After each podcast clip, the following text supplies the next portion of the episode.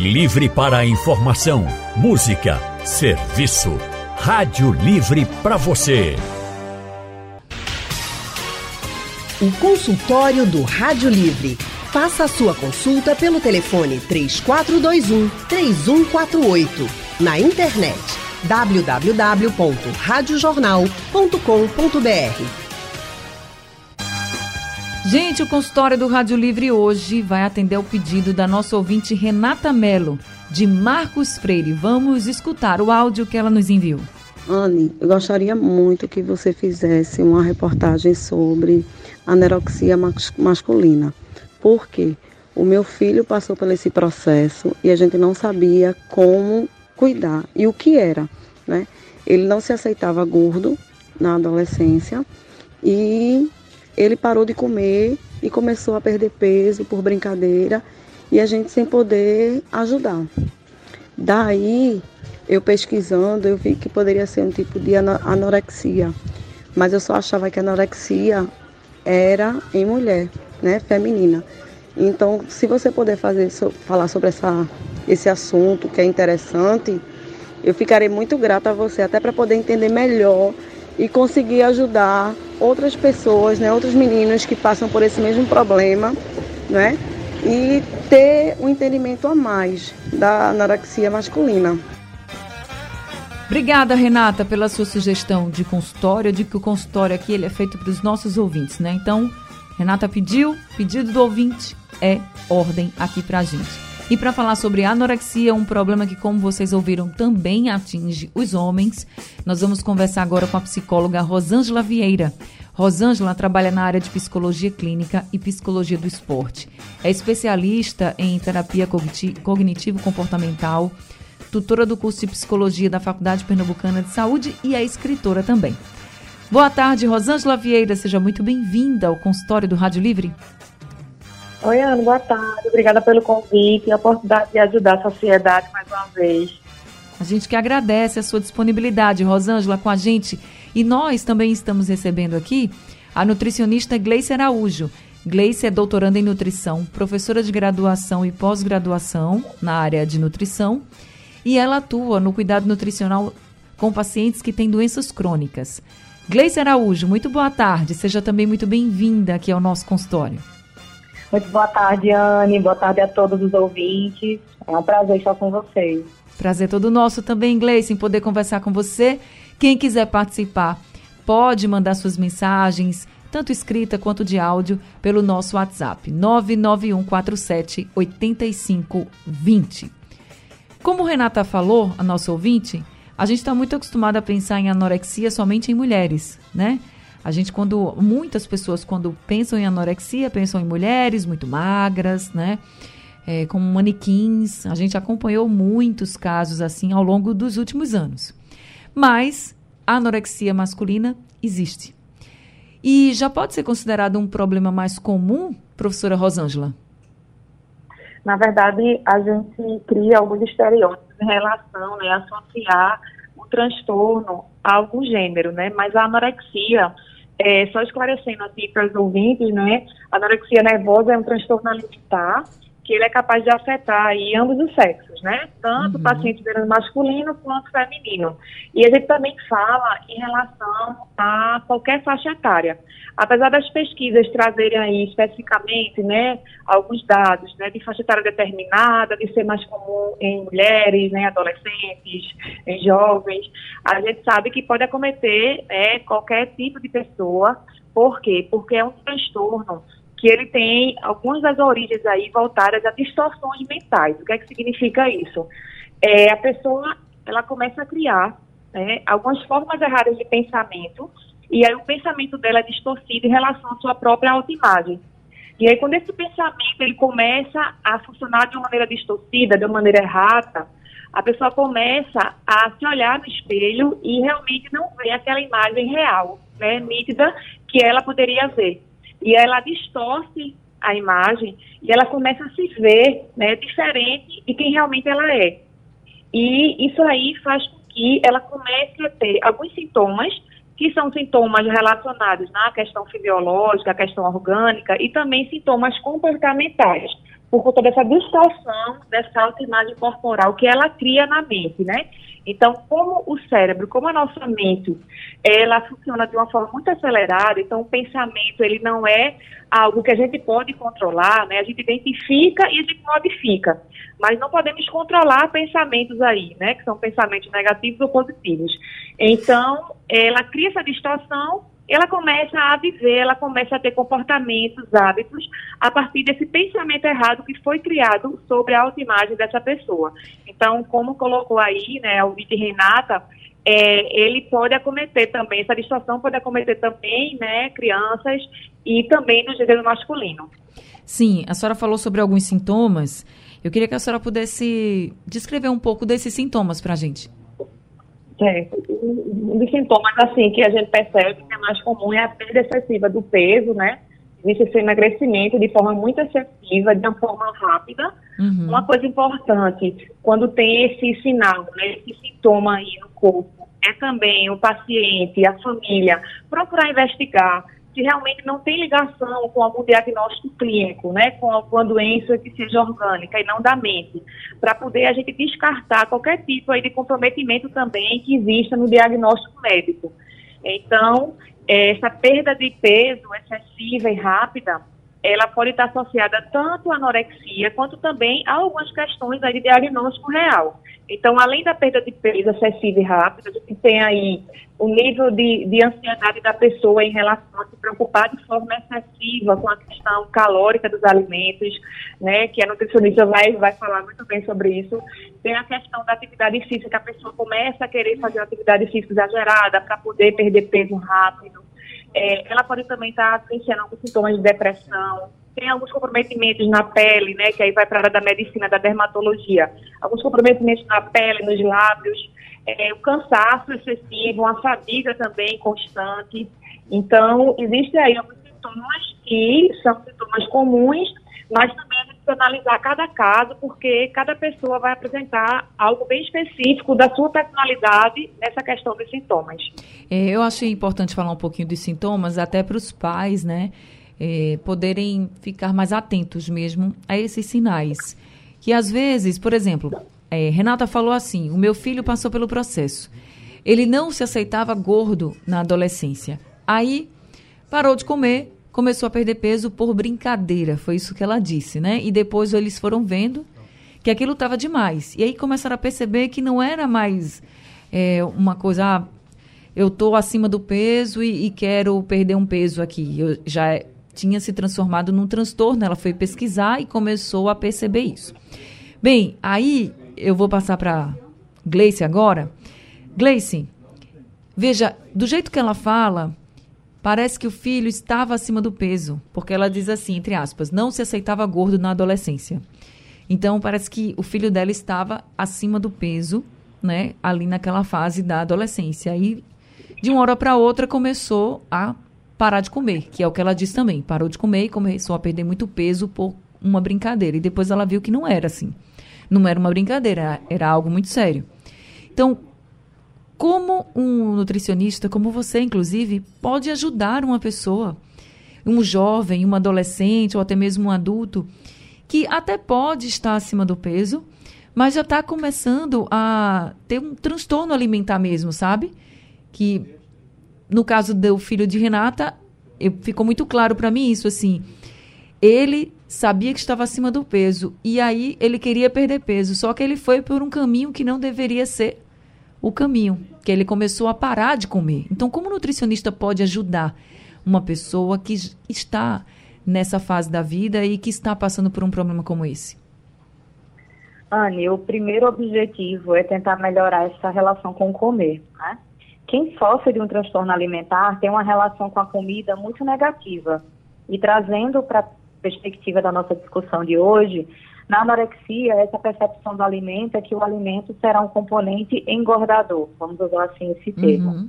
Então, a pessoa ela vai acabar tendo uma negação extrema a esse ato de comer, faz um percentual calórico muito pequeno ao longo do dia, consegue, né, por ferramentas muito fáceis, como a internet, né, entender um pouco mais sobre os valores calóricos dos alimentos, sobre os porcionamentos, e essa pessoa acaba vivendo uma rotina de inanição. Então, o nutricionista, né, que recebe um paciente desse precisa falar muito com essa pessoa sobre o aspecto comportamental. É um processo complexo, é necessário que esse atendimento seja individualizado, porque cada indivíduo com transtorno alimentar possui uma lacuna de necessidade aí, a depender, né, até mesmo do grau dessa patologia.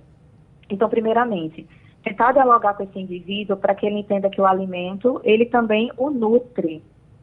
Não necessariamente é um fator que vai levar ao excesso de peso. Não é à toa que as pessoas que sofrem anorexia nervosa têm alterações hormonais, têm tendência, né, a alterações ósseas, queda de imunidade. Tudo isso porque o nosso principal componente que vai trazer ali, né, a energia para o nosso corpo, que é o alimento, não vem sendo oferecido. Então, o nutricionista precisa, junto ao paciente e à família, esquematizar, né, um retorno mais saudável dessa inserção das refeições, fazer com que o indivíduo entenda que o alimento não é um fator negativo para ele. E, claro, para que isso dê certo, é fundamental um atendimento multidisciplinar. Então, falar de transtornos alimentares envolve um acompanhamento nutricional, médico, acompanhamento psicológico, para que essa pessoa seja 100%, né, assistida e consiga trilhar esse tratamento com mais sucesso. Porque na maioria das vezes, Ana, é um processo longo, né? Uhum. A maioria dos pacientes fica em torno de 6 meses a 1 ano em processo de acompanhamento nutricional para se conseguir ter êxito. Porque a gente vai literalmente começar do zero essa melhora na relação com o alimento.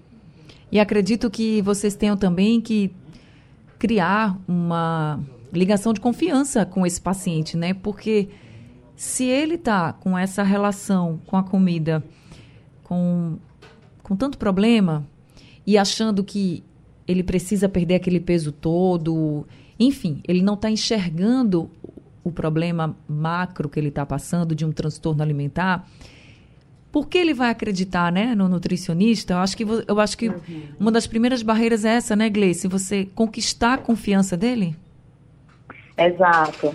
Em vários pacientes, mas se tratando de transtornos alimentares, Anne, muito além da técnica, nós temos que ser humanos, empáticos. Uhum. Então, são pacientes que exigem de nós, né, uma dedicação muito grande, literalmente um acolhimento, né, para que ele consiga entender que nós, enquanto profissionais, não seremos mais um componente julgador diante dessa dificuldade que ele tem em encarar a sua imagem corporal, o seu peso. Porque, infelizmente, o nosso cenário social, muitas vezes, é influenciador para um transtorno. Nossas redes sociais, o ambiente, né, que essa pessoa está por conta de coleguinhas, né, porque acompanha alguém na mídia e aquela pessoa almeja o corpo daquele indivíduo. Então, socialmente, nós temos vários gatilhos de insatisfação corporal. E aí, o profissional nutricionista, junto com esse paciente familiar, tem que ir no sentido oposto. Entender que ele é único, que ele tem as suas individualidades e que ele precisa respeitar o seu corpo, e isso inclui também voltar a se alimentar. Então, de fato, a gente precisa acolher esse paciente o máximo que se puder. Rede social, tá aí também um grande problema hoje em dia, que a gente vai falar sobre isso no consultório do Rádio Livre, que isso pode influenciar muito também em distúrbios alimentares, como a anorexia.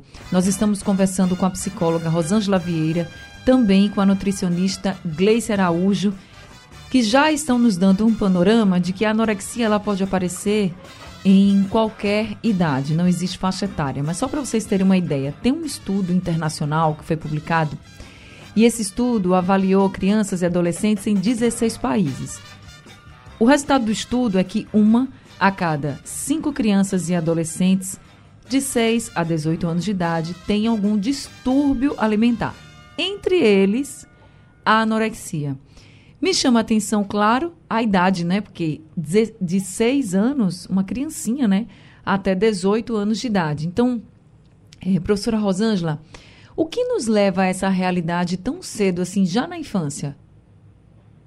Uma das coisas que é importante é a gente identificar as causas do transtorno, tá? Então, aproveitando a fala de Gleice aí, ela falou da questão comportamental. Então, é importante que a gente analise, né, não só esse público, mas também o contexto de vida, a história de vida e como é a adaptação dessa pessoa, né, desde criancinha ali, como é a relação dela, né, não só com a comida, mas também a relação dela com a família, né, na escola, né, na vida social, Porque quando existe aí uma sintomatologia com nível frequente e intenso e se desenvolve o transtorno, existe aí a origem de causas que a gente vai perceber que tem relação também com a questão psicológica e emocional. Então, cada pessoa, né, no caso aí do filho de Renata que ela trouxe, de repente, alguma coisa, de repente ele escuta lá na escola, né, em relação ao corpo dele, ou alguém fala alguma coisa sobre o corpo, ele passa a não aceitar esse corpo, e essa não aceitação vai justamente gerar os pensamentos que eu falei, que são os pensamentos distorcidos e errados, que vai, consequentemente, afetar o comportamento. Então, é bem importante... Ah, que pena, a gente cortou um pouquinho aqui a ligação da professora Rosângela Vieira, falando sobre o que pode causar, né, essa anorexia, esse transtorno alimentar aqui e essa relação que a pessoa tem com a comida, com a família, e que pode escutar alguns comentários e não gostar. Professora Rosângela, está me ouvindo? Estou ouvindo, estou ouvindo. Agora, voltou. Então, pode continuar, professora. Então, é bem importante a gente fazer essa investigação das causas que interferiram aí nos sintomas, para poder a gente conseguir realmente fazer um tratamento adequado, né? Além desse acompanhamento com o psicólogo, nutricionista, é importante... Cortou de novo a ligação aqui com a professora Rosângela. A gente está fazendo consultório com as nossas convidadas à distância, mas ela acabou de voltar, né, professora? Isso. Está escutando? Sim, estamos sim. Pode concluir. Então, é bem importante a gente ter uma equipe multidisciplinar com olhar integrativo de saúde, para poder a gente fazer o tratamento ideal no paciente, tá? Não só acompanhamento, né, com nutricionista, com psicólogo, mas também, né, com médico, muitas vezes com profissional de educação física, para também fazer esse estímulo assertivo aí, né, no exercício físico. E uma das coisas que eu queria também falar... por isso que é bem importante o programa que vocês fazem, né? Porque vocês também estão convidando cientistas, que são pessoas que estudam, pessoas que têm aí intervenção prática. E é essencial que as pessoas, elas consigam entender que muita coisa aí que a gente vê nas redes sociais, tá? São dicas do senso comum. Então, quando as pessoas forem realmente procurar alguma coisa para escutar, para ler...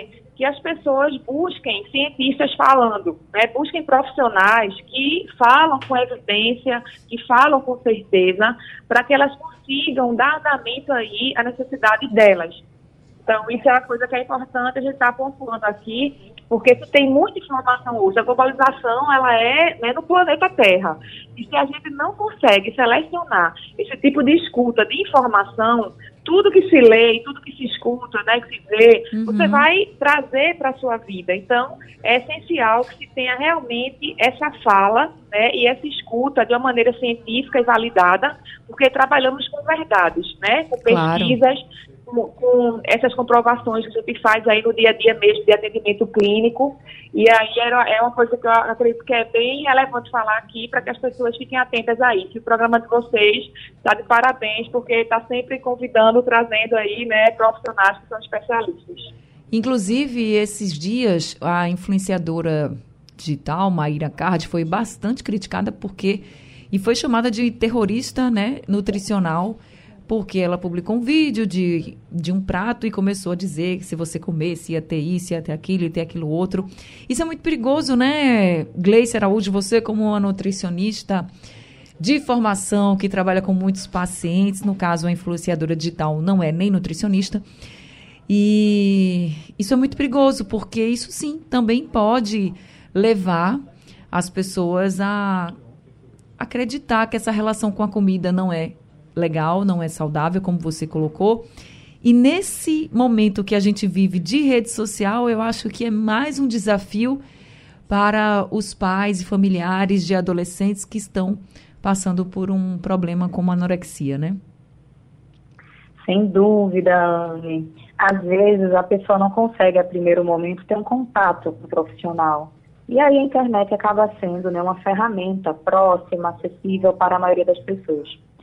Infelizmente, na rede social, não se traz, na maioria das vezes, uma nutrição que tenha um perfil mais humanizado. Geralmente, a relação com o alimento é extremamente restritiva, negativa, perigosa.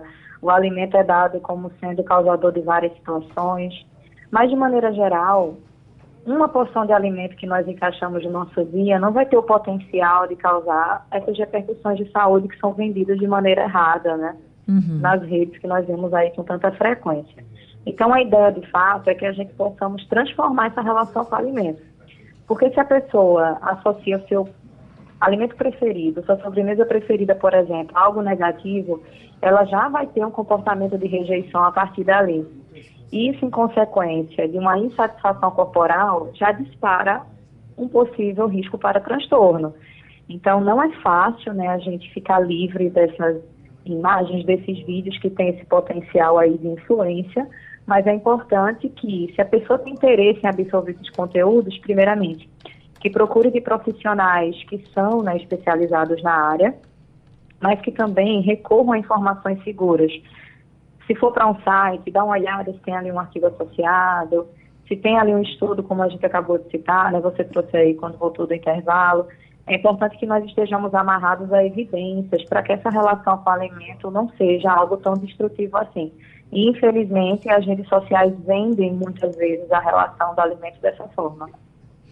É verdade, todo cuidado é pouco, a gente tem que estar ligado em tudo, infelizmente, hoje em dia, né? E a gente estava falando aqui muito de rede social, também da relação das pessoas com a comida, né? Até mesmo da família. Professora Rosângela, a senhora falou sobre isso, desses comportamentos, então, como a gente pode orientar as famílias que estão nos escutando agora, né? Que tipo de comportamento a gente não deve ter em casa, dessa relação com a comida ou com o corpo, talvez? O que a senhora pode dizer para esses pais, para essas mães, que até podem não estar com uma criança, uma adolescente passando por isso, mas para evitar mesmo? Certo. Uma das coisas que a gente trabalha muito na psicologia e faz orientação também, né, com famílias, é que essas famílias, elas escutem mais os filhos, que elas julguem menos, né, que elas rotulem menos os filhos, procurem também ter empatia, né, ter compaixão, porque muitas vezes uma fala que é uma fala que na cabeça da família, né, é uma fala que estimula para a escuta e interpretação do filho, não é, né? Uhum. É uma fala que muitas vezes está gerando gatilhos aí do inconsciente e a pessoa vai estar trazendo todo tipo, né, de sofrimento, de emoções que vão gerar aí comportamentos disfuncionais. Por exemplo, então, pode ser assim, não coma isso, você vai ficar gordo.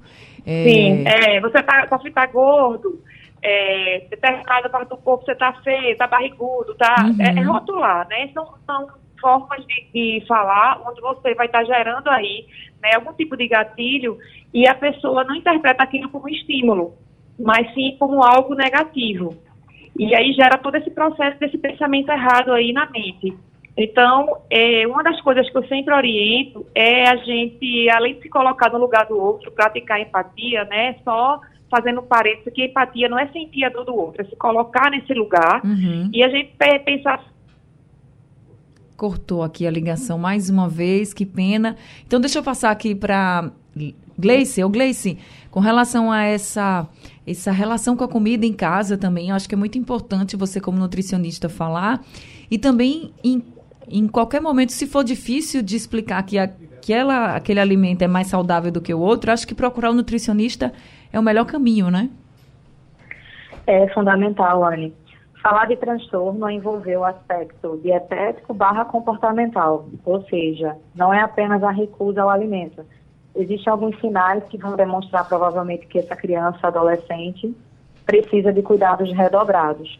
Então, aos pais que nos ouvem, fiquem atentos se esse adolescente, se essa criança tem mais isolamento social, tem receio de expor seu corpo em ambientes, né, que são cômodos, como, por exemplo, uma praia, uma piscina, locais onde ela possa se sentir mais à vontade, e isso não acontece por parte dessa pessoa. Observar se o alimento ele vem sendo cada vez mais reduzido no seu dia a dia, principalmente seus alimentos preferidos. Então, todos esses são sinais de que, de fato, a gente precisa ficar atento, porque um transtorno alimentar pode estar se iniciando. Obviamente, existem múltiplas outras condições de saúde que podem gerar esses comportamentos, inclusive de natureza psicológica.